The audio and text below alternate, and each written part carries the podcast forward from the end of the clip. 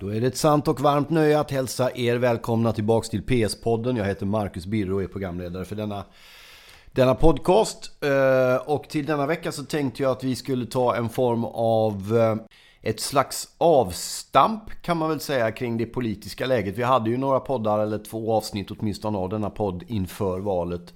En på sensommaren i augusti där strax före valrörelsen och sen var det väl även någon under direkt eller efter eller något sånt där. Som tog någon form av temperatur på eh, det politiska eh, klimatet, debatten. Det var ju val då för snart två månader sedan faktiskt. Eh, så länge sedan är det ju. I september var det ju val. Och ehm, då var ju temperaturen naturligtvis väldigt hög. Det var ju otroligt mycket debatter både på radio, i tv och i tidningar och på nätet och överallt. Ehm, men nu i efterhand så finns det väl någon form av krank blekhet kring det hela där man försöker sammanfatta konklusionen som vad handlade det egentligen om? Vad sa de? Varför? För jag menar det läget som vi har nu när det gäller det politiska livet med alla låsningar som är gentemot partier hit och dit och vem ska vara ihop med vem och vilken talman ska ge vilken partiledare sonderingsuppdrag 1, 2 eller 3 för att möjligen kunna ta reda på vem som vill regera med vem och vem som inte vill med vem och varför vill inte alliansen vara med alliansen när de sagt att de är en allians? Är man inte en allians är man inte det. Eller varför? Ja, ni vet. Det är ju otroligt förvirrat, otroligt märkligt, väldigt konstigt, väldigt låst ganska marsligt och stelt. Och en grundfråga då som har återkommit genom den mediala rapporteringen eftersom jag även förutom detta gör en hel del andra saker på Dagens PS. Bland annat en sak är att skriva ledarkoll varje dag. Om ni inte sett den så tycker jag ni ska göra det. Det finns publicerat på Dagens PS varje förmiddag där man går igenom ett antal ledarsidor och så kommenterar man och länkar till de intressantaste, framförallt ute i landet i Sverige men även internationellt. Företrädesvis då den fantastiska tidningen The Guardian som inte nog kan plussa. Om ni inte har läst om ni inte har läst The Guardians ledarsidor så gör det. Och sen så kan ni jämföra med att läsa en av kvällstidningarna, vilken som helst i Sverige. Så ser ni, ja, skitsamma. Klasskillnad helt enkelt. Ehm, men med detta sagt då så har man ju då genom den mediala rapporteringen fått väldigt mycket kring det här. Är det då här en, ett, en sorts seger, ett sorts manifestation för demokratin att det ser ut som det gör i det politiska spelet just nu? Eller är det tvärtom ett sorts maktfullkomlig eh, naken kejsare som bara till vilket pris som helst vill ha makt. Eh, och varför är det så låst? Jag tror att man måste gå tillbaks till valrörelsen, även tidigare valrörelsen. En, vi behöver gå tillbaks så långt som till 2010, kanske åtminstone 2014. Vid förra valet helt enkelt när ett visst parti, vi kan kalla dem Sverigedemokraterna då, eh, kom in 2010 och gick fram 2014 och blev någon form av eh, vågmästare där och även det här med decemberöverenskommelsen och så. Det vi ser nu är egentligen någon sorts eh, eh, en utbrunnen kaross som står kvar sedan decemberöverenskommelsen. Det är många partier som av ideologiska eller andra skäl har bestämt sig för att inte samarbeta med ett visst parti. Och då låser man sig vid det. Och jag har stor respekt för det. Jag älskar människor som drivs av eh, idealism, av ideal, av övertygelser och, och, som har sin bestämda uppfattning om saker och ting kring vissa håll och så. Det ska man ha stor heder och stor respekt för. Det finns dock en grej i detta som är intressant. Det är när några av de här partierna då eh, säger att vi ska inte samarbeta med det partiet. Och sen när man lägger de här partiernas politik bredvid varandra så ser man att de är snarlika på 9 av 10, ibland fler än så, eh, områden. Och då blir det genast mycket märkligare därför att då kommer nämligen en fråga in. Varför ska du inte samarbeta med ett parti om det är så att politiken du driver är identisk med det partiet som du säger att du inte ska samarbeta med? Det är den typen av låsning som är intressant. Jag, jag tror inte att människor i, i allmänhet har problem med att människor inte vill ha med vissa partier att göra. Jag har stor respekt för det. Finns det en politiskt parti som kommer från en nazistisk, fascistisk bakgrund och rörelse så är det mer än problematiskt. Det är direkt avskyvärt och väldigt märkligt. Men samtidigt så är det ju en del av de här partierna som säger att de inte vill jobba med dem. Inte vill ha med dem att göra, inte vill samarbeta med dem, inte vill ha dem som regeringsunderlag, inte vill känna att de är tvungna att gå dem till mötes. De vill överhuvudtaget inte ha någonting med det här partiet att göra. Eh, fast man har samma politik. Det där tror jag att människor ser lite grann.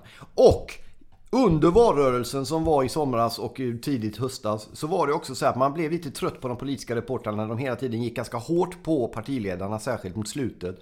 Och försökte liksom utmattningssyndromet, du vet, bara trötta ut dem och få ett svar på vem vill du regera med? Och alla svar som alltid kom var vi låter valet gå, vi låter valrörelsen gå, vi låter valdagen komma och rösträkningen ske. Och sen har vi ett resultat Sverige, som man säger va. Och då ska vi kunna bestämma oss. Och då köpte journalisterna det till slut och orkade inte pressa dem längre. Och där gjorde media ett stort fel och ett stort misstag. De skulle ha krävt av alla partiledare och alla inblandade och alla ansvariga eh, ett tydligt krav att om det här händer, om det här scenariot, för det var liksom inte det mest chockartade scenariot som inträffade utan det var ju det som de flesta faktiskt hade räknat med. Alltså så är det ju på det sättet att man borde ha fått ett svar av dem. Om det och det händer, hur ska ni göra då? Det hände inte. Alltså att de fick ett sånt svar. Därför är vi där vi är nu.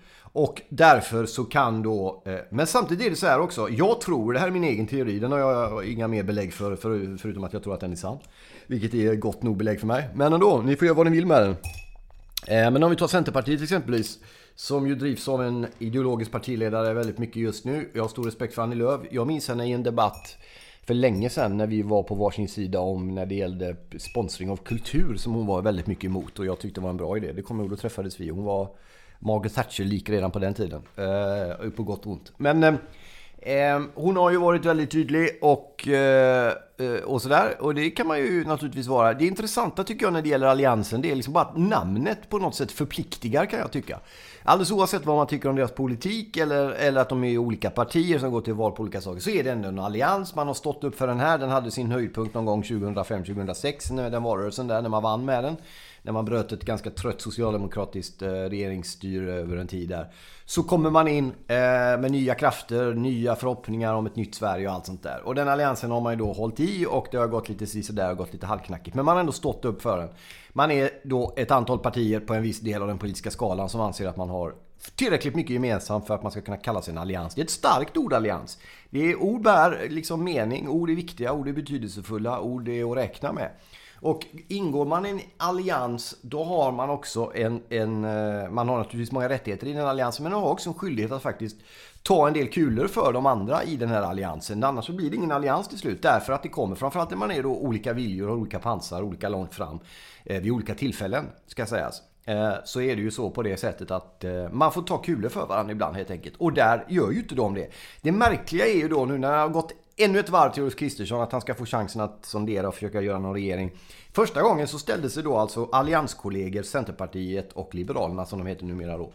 Och sa att vi tänker inte stödja en sån regering. Och det tror jag har att göra med ett beslut som går tillbaka till före valet. Nämligen när Centern mot en massa olika principer och saker stödde ett visst förslag som Socialdemokraterna och Miljöpartiet la om eh, Eh, när det gällde eh, människor som fått avslag på sin asylansökan ändå skulle få stanna.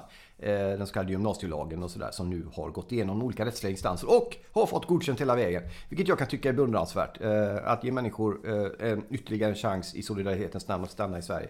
Det kan ju liksom på något sätt med hjärtat intakt knappast vara fel. Sen finns det en massa grejer man kan säga om den.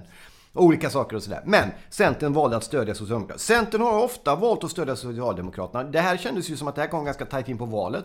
Det var ett svårt läge för Socialdemokraterna och det var en passning, en gest av Annie Lööf att vi ger det här. Och vad kommer ni då? Jo, vi kanske ger er någonting tillbaks.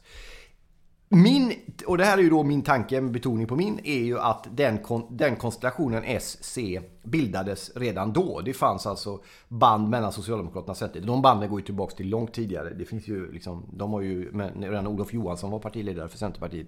Så satt ju Centern och S och sånt där. Så det har ju pågått förut, det är ju ingenting exklusivt nytt. Men det intressanta här är ju då att alliansen fortsätter att kalla sig en allians trots att det inte är en allians. Därför att en allians spricker inte på de här eh, förpubertala sätten helt enkelt. Det går liksom inte till på det sättet om man är en, en, en enhet bestående av olika starka individer, individuella partier i det här fallet. Om man kallar sig en allians så spricker man inte och säger att okej, okay, det största partiet i alliansen, vi har en statsministerkandidat och man då som parti väljer att säga nej till den partiledaren. Fast man innan har sagt att ja, vi tänker slåss för en moderatledd eh, alliansregering. Sen så blir det så då som många tror att eh, ett visst parti då ute på en viss kant får ett antal procent till från förra valet och då plötsligt säger man nej, jag vill inte att allianskollegan ska bli partiledare därför att det kan komma att bero på omröstningar på att ett visst parti röstar på oss. Och då är det så här, då är man alltså egentligen arg på att det här partiet röstar som den egna politiken ligger. Ta och fundera på den ett tag.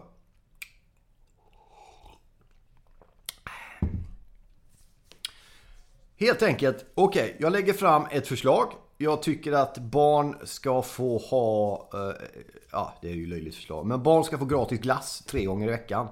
Och då kommer det ett parti som jag tycker hemskt illa om och säger ja det tycker vi också. Nej, säger jag då. Jag tycker så här. Jo men vi tycker ju samma här. Nej, det, ja det är möjligt. Men jag vill inte att du ska tycka som jag. Nej, varför inte det då? Nej, därför att... Eh, ja.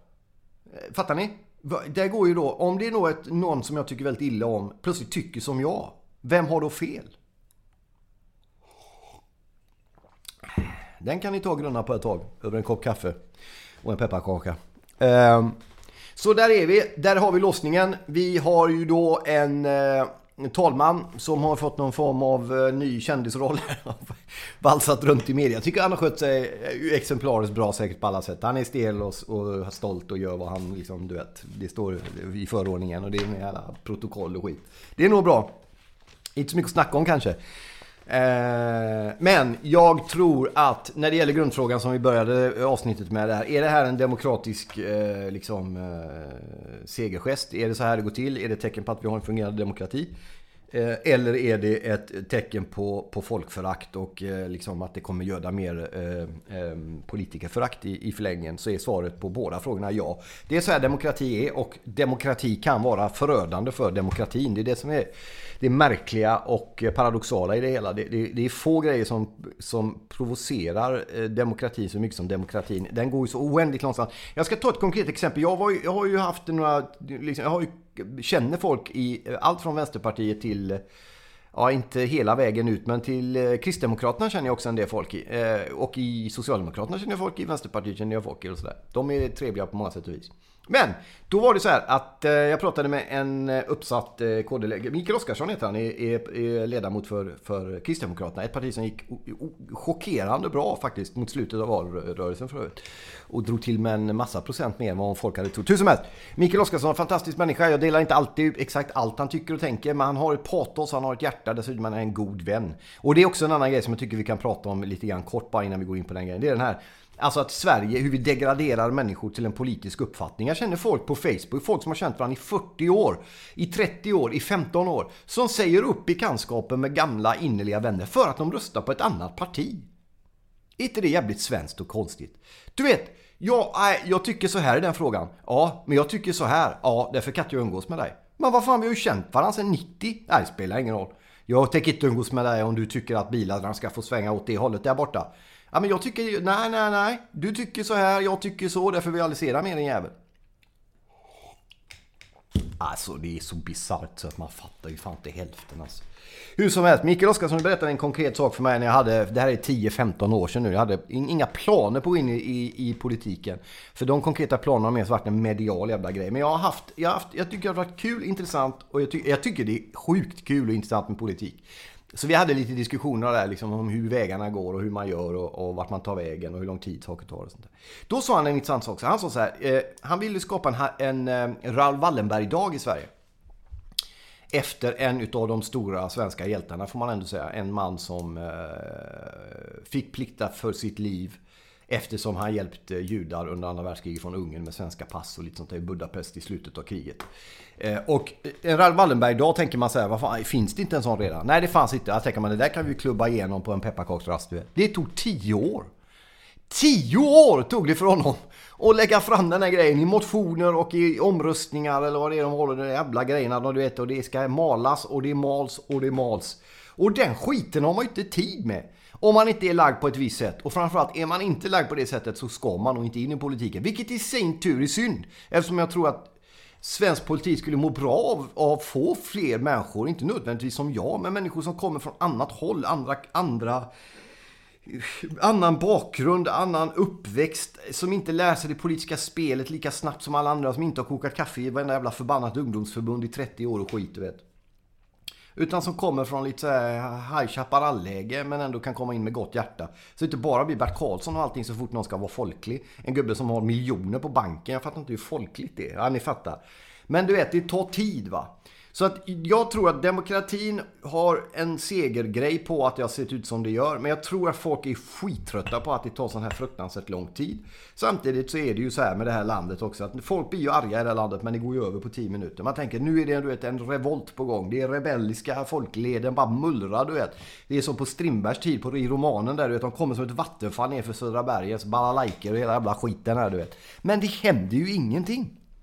Det som sker nu de här två månaderna som snart gått sedan valet, det är någon sorts typexempel på hur det går till i Sverige. Det händer ingenting. Folk är arga och sen lägger man sin röst ungefär som man alltid gjort och sen så ändrar man lite och sen ser det ut ungefär. Man pratar om att det är någon revolution och att allt är ändrat i grunden och allting skakar. Det gör det väl inte? Det är samma gråsossefilt över hela. Allt är gråsossefilt i Sverige. Och det är inget fel i det. Det har tagit oss jättelångt men jag bara säger som det är. Kan rekommendera er när ni gör lite bryggkaffe att ni tar starkt eh, Zoega-kaffe. De sponsrar inte podden men ni är välkomna att göra det. Och sen så öser man ner lite kanel i den. Eller kardemumma. Det blir väldigt, väldigt gott. Vi tackar för detta. Nu har ni fått det politiska läget beskrivet av en som inte kan eh, mer än någon annan. Men som har ett hjärta och en röst att tala. Och det är det jag har gjort. Jag hoppas du tar din chans att låta ditt hjärtas röst tala när du får möjlighet att göra det.